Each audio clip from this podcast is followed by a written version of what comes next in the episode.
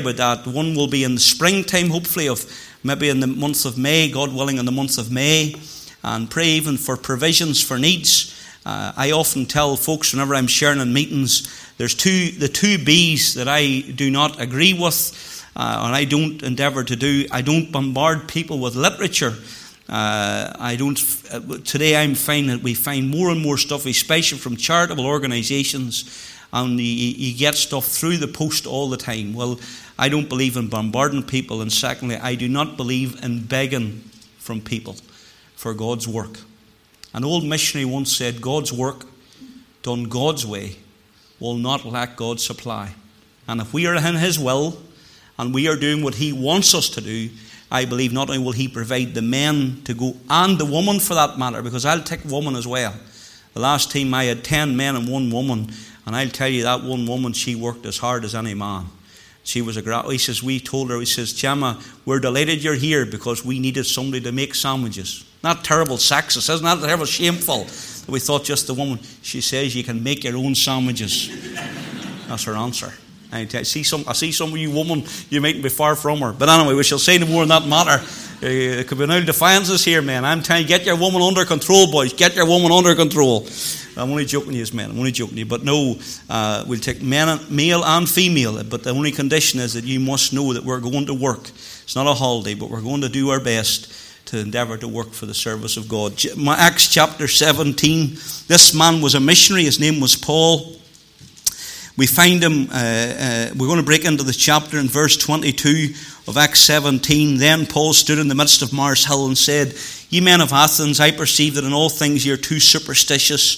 For as I passed by and beheld your devotions, I found an altar with this inscription to the unknown God, whom therefore ye worship, ignorantly worship, him declare I unto you God that made the world and all things therein, seeing that he is Lord of heaven and earth, dwelleth not in temples made with hands, neither is worship with men's hands as though he needed anything, seeing he giveth to all life and breath and all things, and hath made of one blood all nations of men to, for to dwell on all the face of the earth, and hath determined the times before appointed and the bounds of their habitation, that they should seek the Lord if haply they might feel after him and find him, though he be not far from every one of us.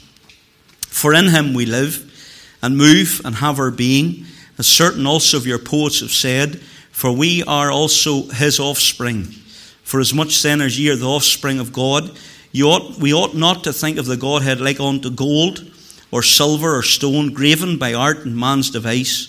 And the times of this ignorance God winked at, but now commandeth all men everywhere to repent because he hath appointed a day in which he will judge the world in righteousness by that man whom he hath ordained. Wherefore he hath given assurance unto all men, in that he hath raised him from the dead. And when they heard of the resurrection of the dead, some mocked, others said, We will hear thee again of this matter. So Paul departed from among them. Howbeit certain men clave unto him and believe. We'll finish halfway through verse 34. Let's just have a wee word of prayer. Our Heavenly Father, we are thankful tonight for this privilege of having the open book before us, and we thank you this is not just any book.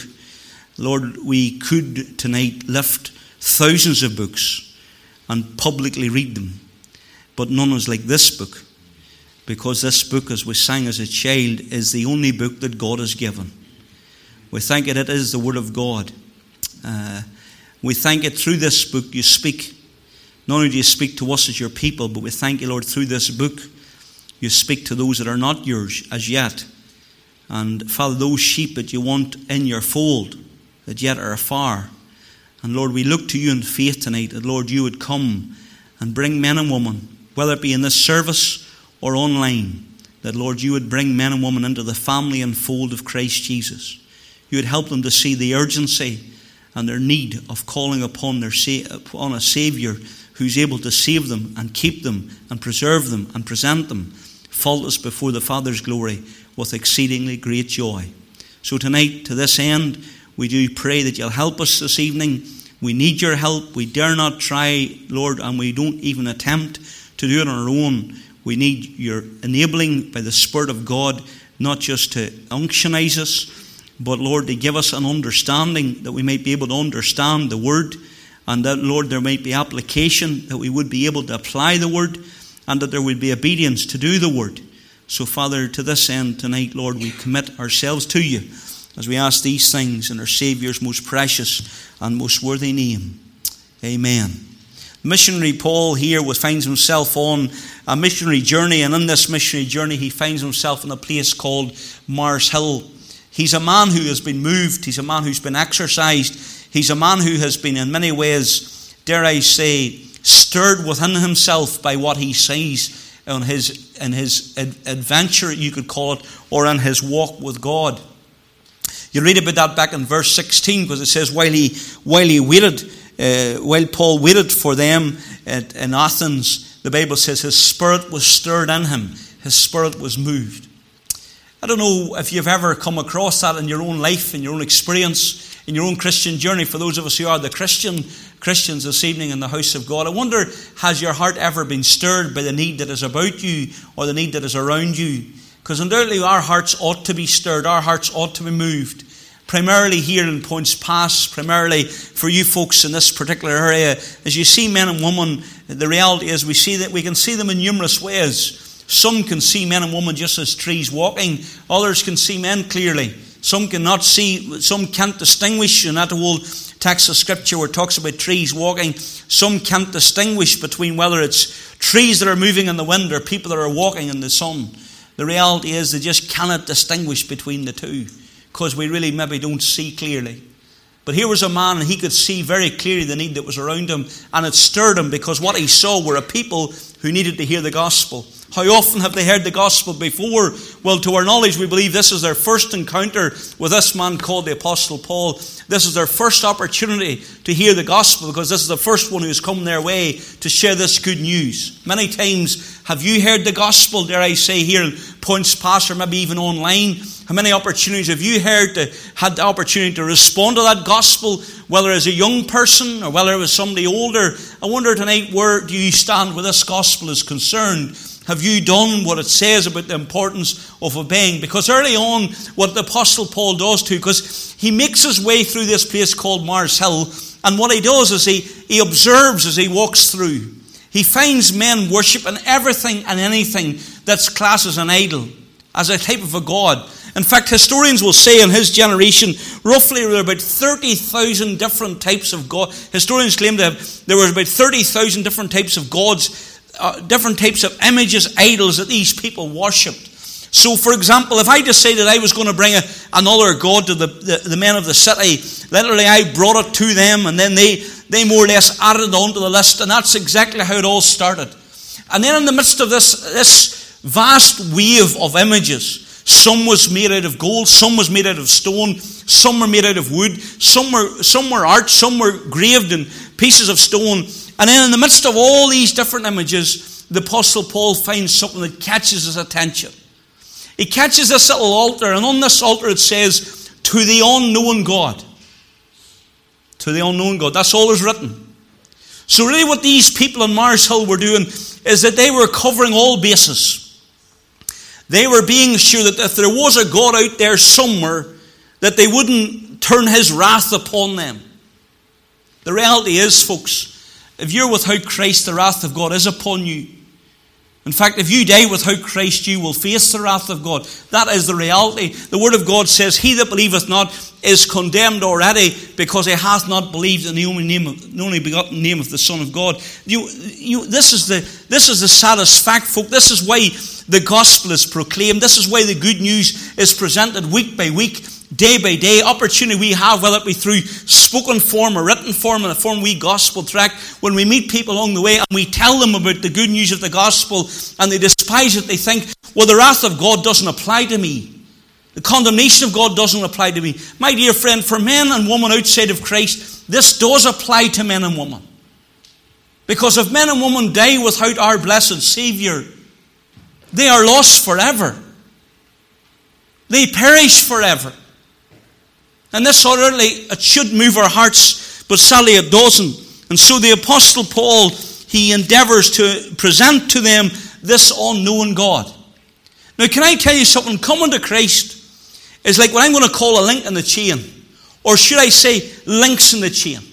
Many of us, those of us tonight who are Christians, many of us can look back to various things, various ways that God spoke at different times that eventually bring us to that one place in our, that one time in our lives where we eventually, eh, at long last, we yielded to the Spirit of God and we surrender ourselves to Christ and we say, Lord, today I want to follow you. Today I'm giving my heart to you. Today I'm trusting you. But there were various things that leads up to these things. It's like stepping stones. I remember as a child out at the Glen in Daisy eh, in Moneymore. In fact, there's a wee Baptist church there, eh, stands out in the Glen outside the wee village. But whenever you cross over a wee stream, you looked for stepping stones because you didn't want wet feet. And so you'd look for a stone to step from one side to get to the other. We weren't necessarily brave enough to try and make the jump, so we tried just by one by one. And let me tell you something what the Apostle Paul does is he sets out stepping stones to bring these men, to bring these women that have never heard the gospel before to a place of repentance and a place of trust in Christ Jesus. Let's take and let's step out on these wee stepping stones this evening as we sit here in Poyntzpass and let's follow in his footsteps and see where you're at along the journey and see have you taken that last step of trusting Christ. It was a stepping stone of uh, showing them the greatness of God in creation. That was where Paul, that's where Paul began, right at the very beginning of time. Because it says in it says there in verse 24, God that made the world and all things therein, seeing that he is Lord of heaven and earth, dwelleth not in temples made with hands, neither is worshipped with men's hands as though he needed anything. So we see here very simply, verse 24, sorry, uh, that, that, that he was endeavoring to proclaim to them the greatness of God in creation. He wanted these people that had never heard about the Creator God to help them to see that this God that he worshipped, this God that he was presenting, was actually the God that made him and actually formed him. Now, you and I know, like you and I have enough common sense to know that whenever you see an, a, an item, whether it was a pair of glasses or whether it was a, a mobile phone or whether it was something else, some other instrument, you know that it has to have a designer and then it has to have a builder. And it needs different people to come together with their different talents and their different abilities to bring that thing all together. For example, if it's a, dare I say, a mobile phone, you have someone who designs it, and then you have these engineers that try and endeavor to, through manufacturing, endeavor to, to get everything all cut out with their various machines. And then you have somebody who's, who's putting all the bits together, and then you have somebody that's maybe just polishing it all off, and then you have somebody that's putting it in a box, and then you have somebody that's selling that product on. It's not one person doing everything. It's a whole lot of various people doing lots of things to get that product to the market. It's necessary because you know and I know everything needs a creator, everything needs a maker. But we live in a world that neither needed a hundred people, a thousand people, or ten thousand people. But it was just one man, one creator, and his name was God. And he spoke the word, and he made this world into what it is today. And he made it for a purpose. And he made you and I for a purpose. And that purpose was that we might live our lives to glorify God and like the old Presbyterian, not that I am a Presbyterian, but like the old Presbyterian catechism talked about how that we, that we were made to glorify God and to enjoy Him forever. To enjoy Him. But because of sin and because the nature of our hearts, there's a problem is that we have become, man, humanity has become extremely selfish, self driven, because it's all about me. It's what's in it for me? Why would I become a Christian? Because I can get through life okay without Him. Well, as we said this morning, sadly, you can make your way through life. I've known umpteen, tens, 20, 30, 40, hundreds of people who sadly are making their lives, their way through life without God, and seems to be that everything is rosy in the garden. But what life things is like in the quiet now, I darn the secret now, I do not know. But this I do know that if they leave this world the way they've lived in this world, they will never see heaven, let alone enter heaven. And what the Apostle Paul was endeavoring to teach these folk on this first stepping stone was that they had a creator, and that creator made, him, made them. Now, you might dispute that fact that we have a creator, but I would doubt it if you're sitting in Poyntzpass Baptist this evening. But the reason why I say we have a creator is because, not only because God said it, but because the scripture says, because God said it, It is impossible, as Hebrews says, it is impossible for God to lie. Impossible for him to lie. And so I can believe him this evening. The second stepping stone he took him to was not just about the greatness of God in creation, but undoubtedly, I'm going to say to you, there was the goodness of God in provision. Because what the Apostle Paul wanted these people to see was that the provision that they had on a daily basis for all their daily needs was not because of their gifts or their abilities or their power or their money or their skills. It was because God was providing for them daily. Listen to what it says in verse 25. Neither is worship with men's hands as though we needed anything, seeing he giveth to all life and breath and all things. So tonight I am here because of the goodness and the provision of God's mercies and grace toward me. As you sit in these pews this evening, we are here because of God's goodness and providing for us life and breath and all things. This is God's goodness. I know that you might see your soul, if you're gathered here tonight in Poyntzpass Baptist, that you might see that you're here because of the goodness of God. You wonder why a man can rise in the morning and go about his daily business and earn enough money that he might be able to put bread on the table. It's because of God's goodness in providing for us. You wonder whenever, dare I say, whenever mother, well, that's terribly biased uh, in today's generation, but in my house, it's my wife that does the cooking. It's as simple as that.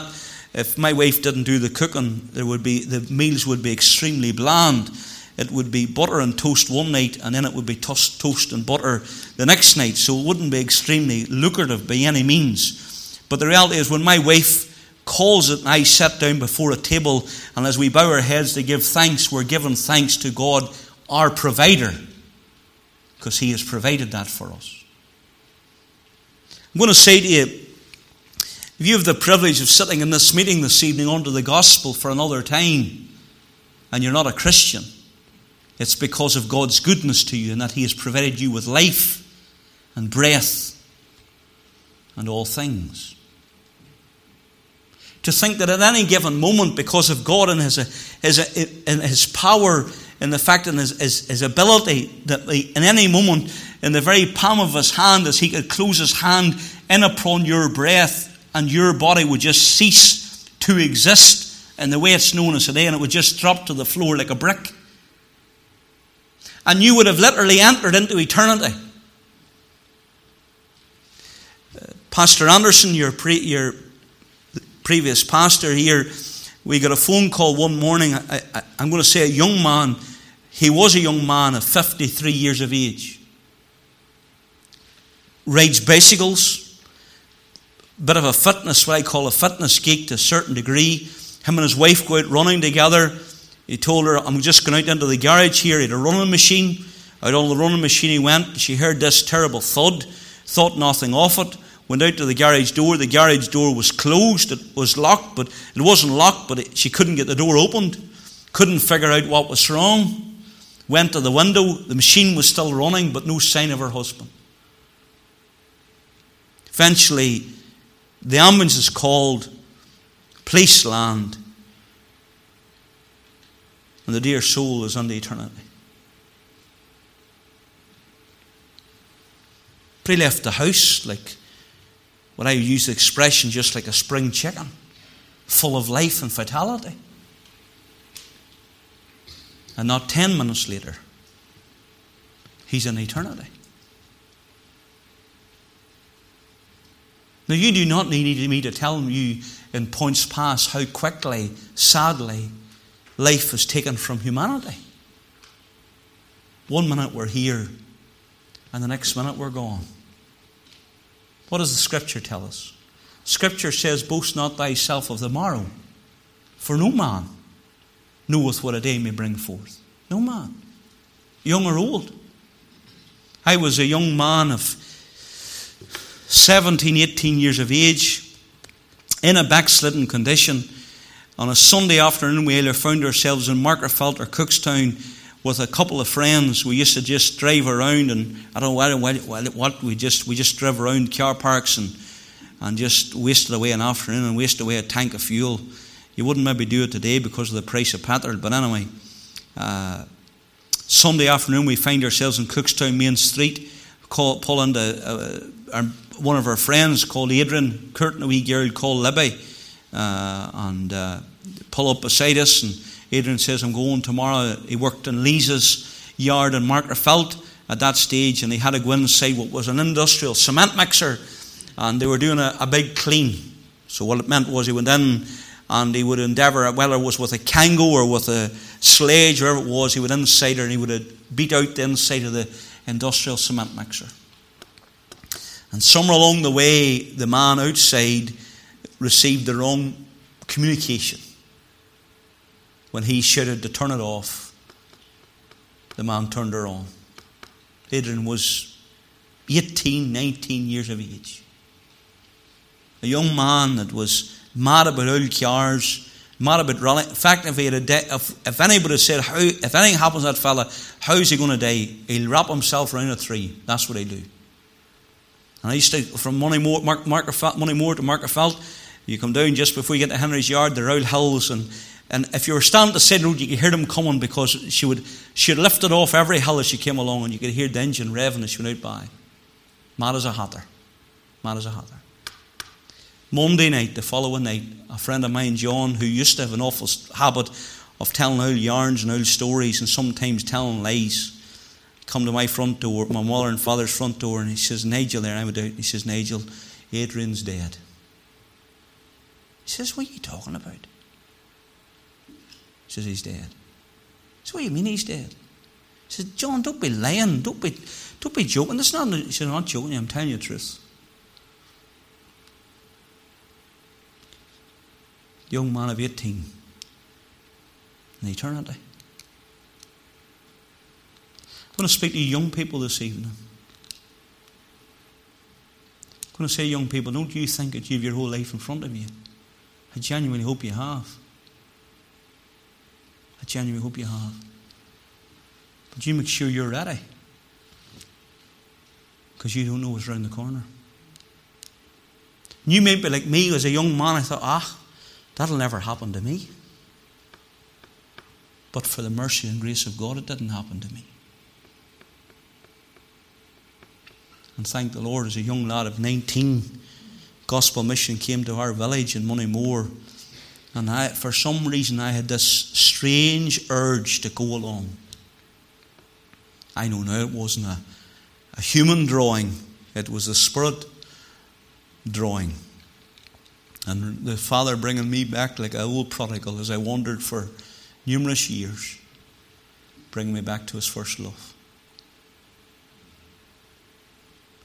The goodness of God in providing. Then He takes them a step further and He helps them to see the graciousness of God in repentance. Because He said in verse 30, But the time of this ignorance God winked at but now he commandeth all men everywhere to repent. See, up to now, in many ways, I'm not saying God was having like, it wasn't like as if God was, uh, had, had closed his eyes to these people. It was the fact is that because of their ignorance, he just, he winked at their ignorance, as if he just like, look, they're, they're on, they don't know the truth. But now they will know the truth. Because I'm sending someone to tell them the truth. What we have before us in this precious book is the truth.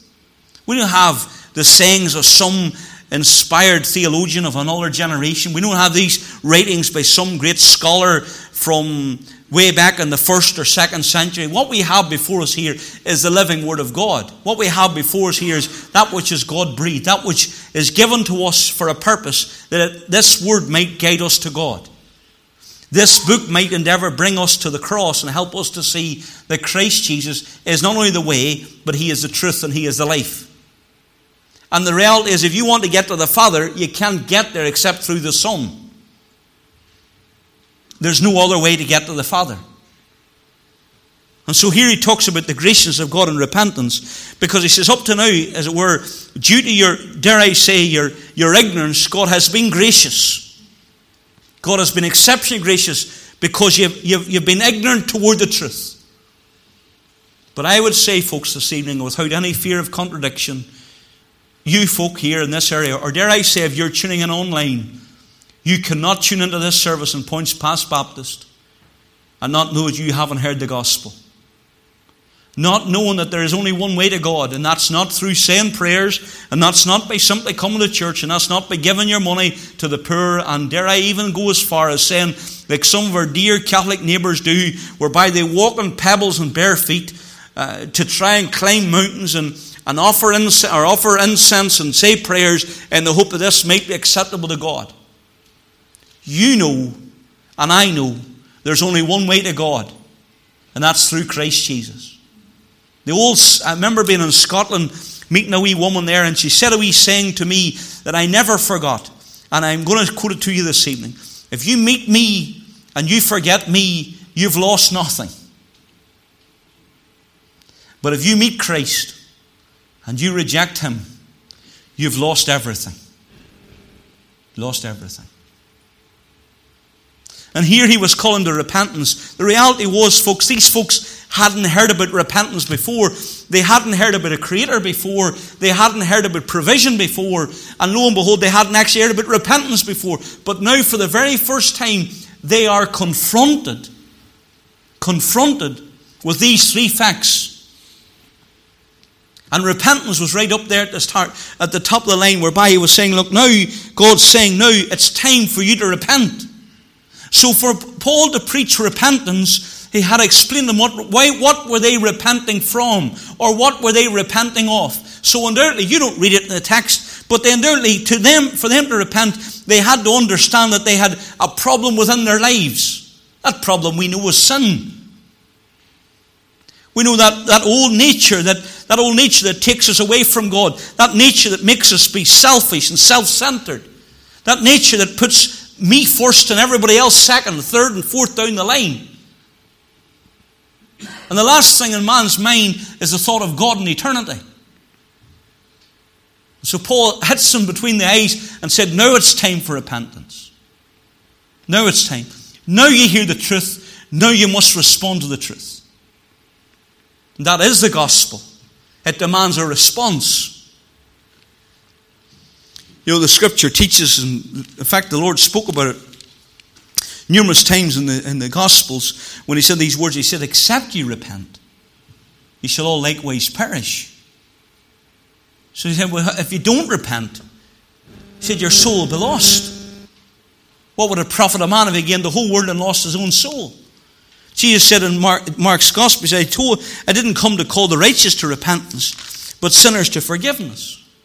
And then, lo and behold, he, he, teaches, he takes these three steps and he says, These things are significant in time. These are things that apply in time. Uh, the creation, you can know about creation in time. He speaks about the provision. You can realize this, this is happening now, presently. And then he speaks of repentance. This is something you need to do today. And then he takes them on another step and so on, and he says, Now, this is what's yet to come. And he speaks very much about the government of God and judgment. So he says, There's coming a day when God is going to judge you. He's going to judge you by what you've heard. Except, most likely, as Paul standing there and he's pouring out his heart and he's, what sort of a preacher was? I haven't a clue. Maybe it was beside Christ. Maybe he was the greatest preacher ever preached. Maybe, maybe like, like one of old, uh, Mr. Edwards, who was only a young man when he died, but when he preached, he, he held his notes up to his face and he read them word by word. And yet, when the Lord, as he read the word, the Spirit of God fell, and people actually clo- clo- threw their arms around the pillars because they felt as if the very floor underneath was going to open up and they're going to fall into the very chasms of hell. Such was the movement of God in the house of God. What he preached like, I don't know.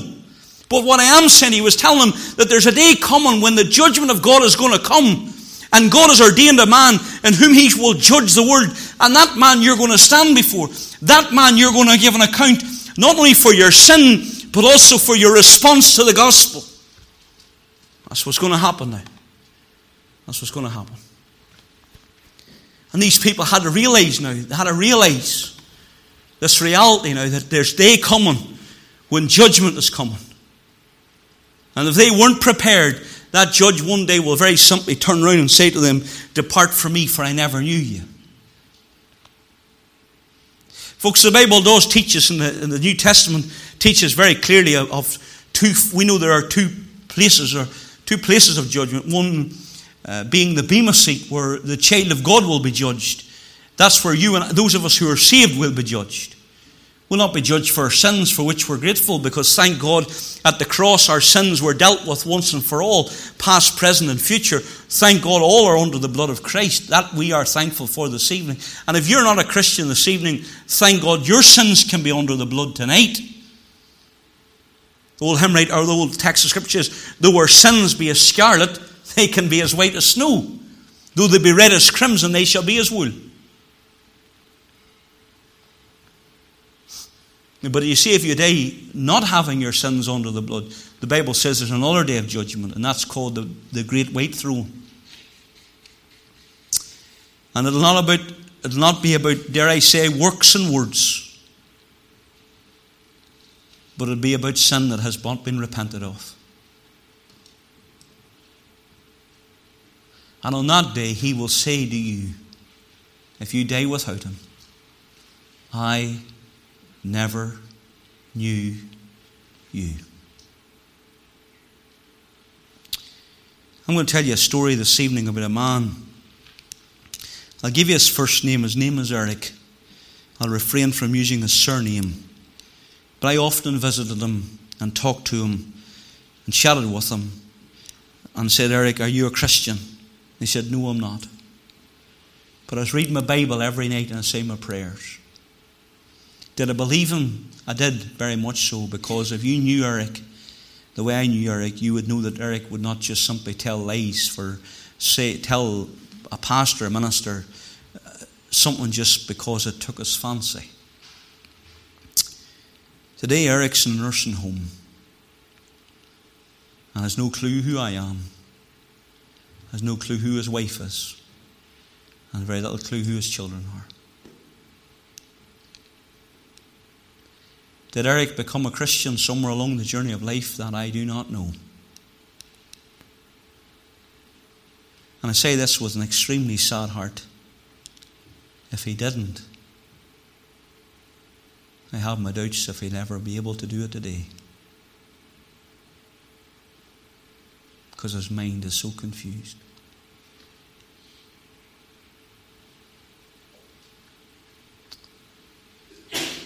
Folks, we think that we're going to live forever. Well, that's wrong. Let me, we, we don't think that. That was a foolish thing to say. We don't think that. But we think that someday, if we're not saved, we may get saved. But there's no day like today. Because you know what the word says? The word says, today, if you hear his voice harden not your heart. And so, undoubtedly, whenever the Apostle Paul preaches here, he takes some of these steps, and, and in response, these people will respond. Just like you respond if you're not a Christian. You respond each time you leave a meeting. Say, I don't respond. I say, you know, but you do. Because as you hear the gospel, whether it be in your home, whether it be here in this congregation, this assembly, men respond to what they hear. If a man comes to you to try and sell insurance, say, I don't need it. No, thank you. You have responded. Said no. There's no skin of your nose.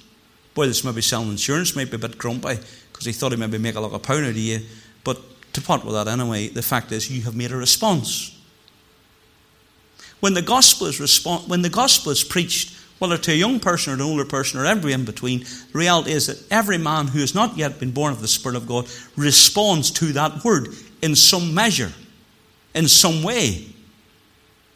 And what you have here in Acts 17 is you have a response that is, that is in threefold. You have what old Wesley said the mad, the sad, and the glad. And there's an old man called Willie Doherty who lived over in, in Ayrshire and he did open air, he worked for the open air campaigners, and I had the privilege of getting to know him. He had a very unique relationship with his mother in law. He called her mother. I thought that was very unique. I would call my mother law everything, but I definitely didn't call her mother, that's for sure.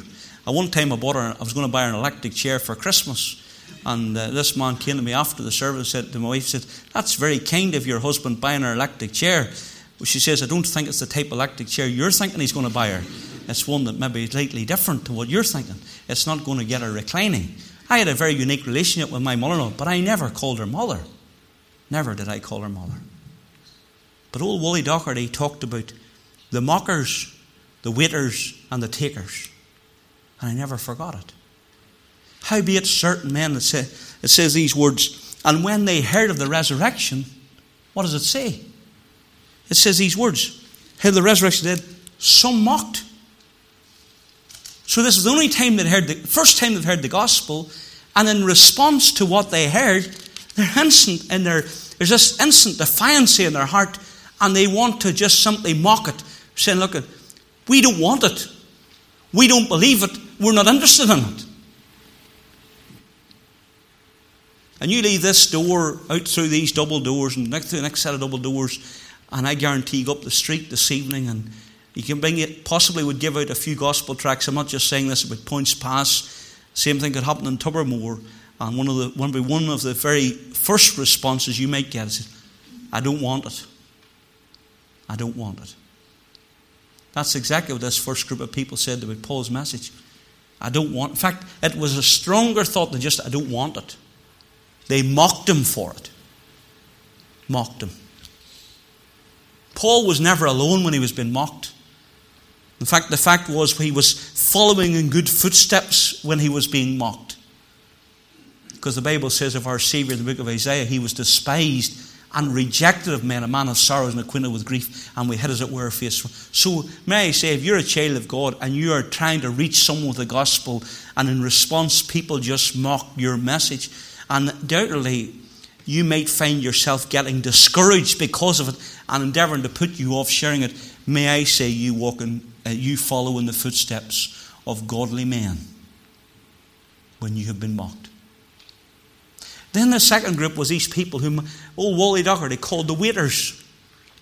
He wasn't referring to the people whenever you went into a lovely restaurant and these people came and waited on you. He was talking about the, these type of people that said, "Well, yes, yes, Paul, we are, we are in some ways. We're glad that you've come. We're glad that you've made the effort to come to this area, and, and we really do. We, we take on board what you're saying about the fact that we have a Creator and He provides for us. And not only does He provide for us, but undoubtedly as well, there's this sense that he is calls us to repentance. And we know that there's we believe that you're telling us that there's one day there's coming a day of judgment.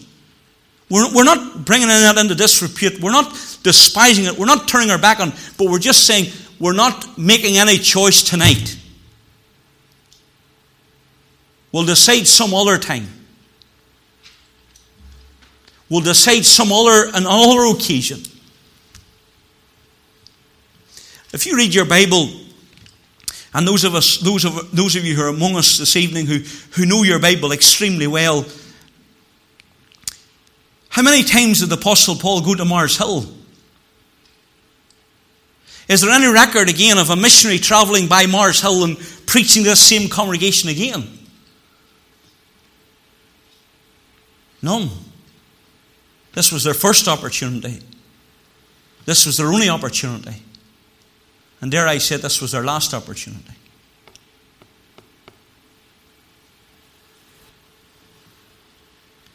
And all they could say to the message of the gospel was, some other day, some other time.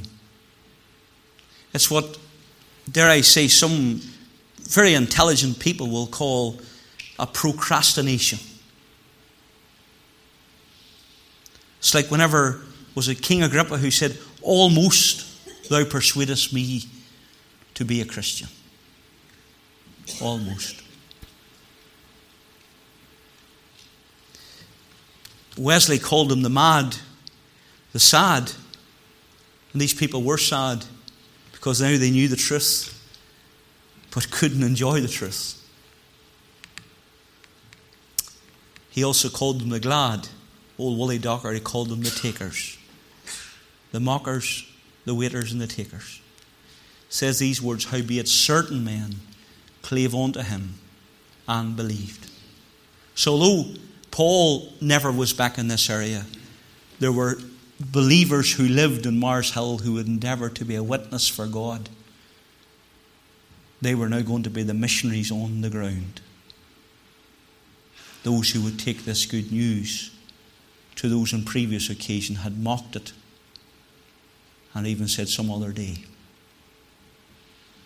But they simply took Christ.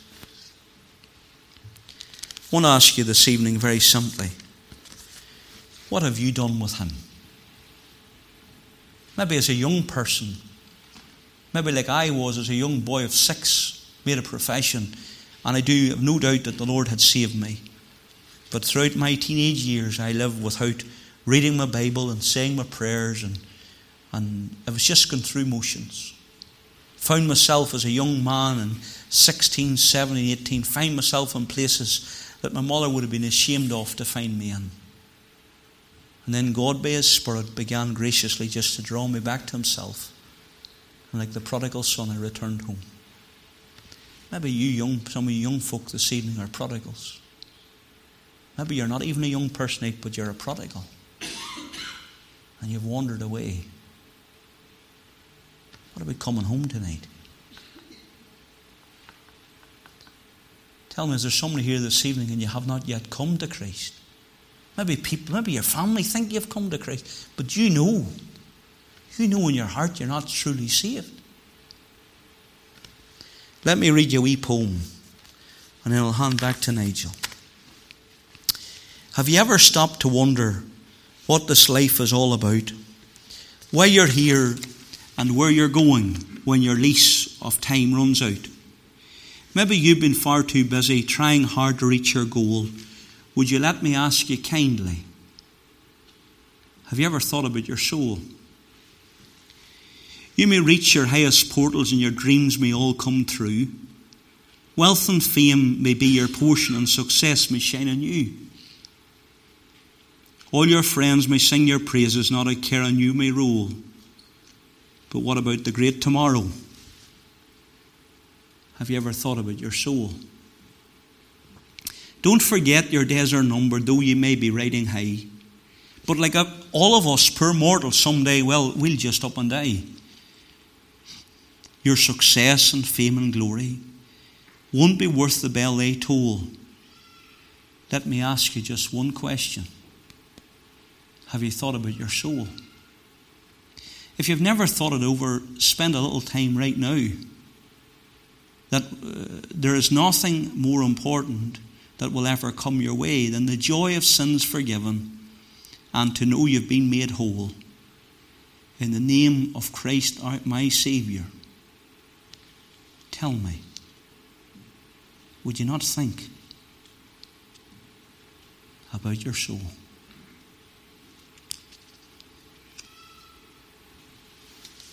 Hymn writer says life at best it is very brief. It's time to get ready. And if you're not ready this evening, listen, I would like to think that we are approachable but if you don't really want to speak with me, but maybe you know some of the elders here, but don't you put it off. Because maybe just even this week, you might lift the newsletter. In that paper, you might read Nigel Kissick suddenly left this world. What if that was you?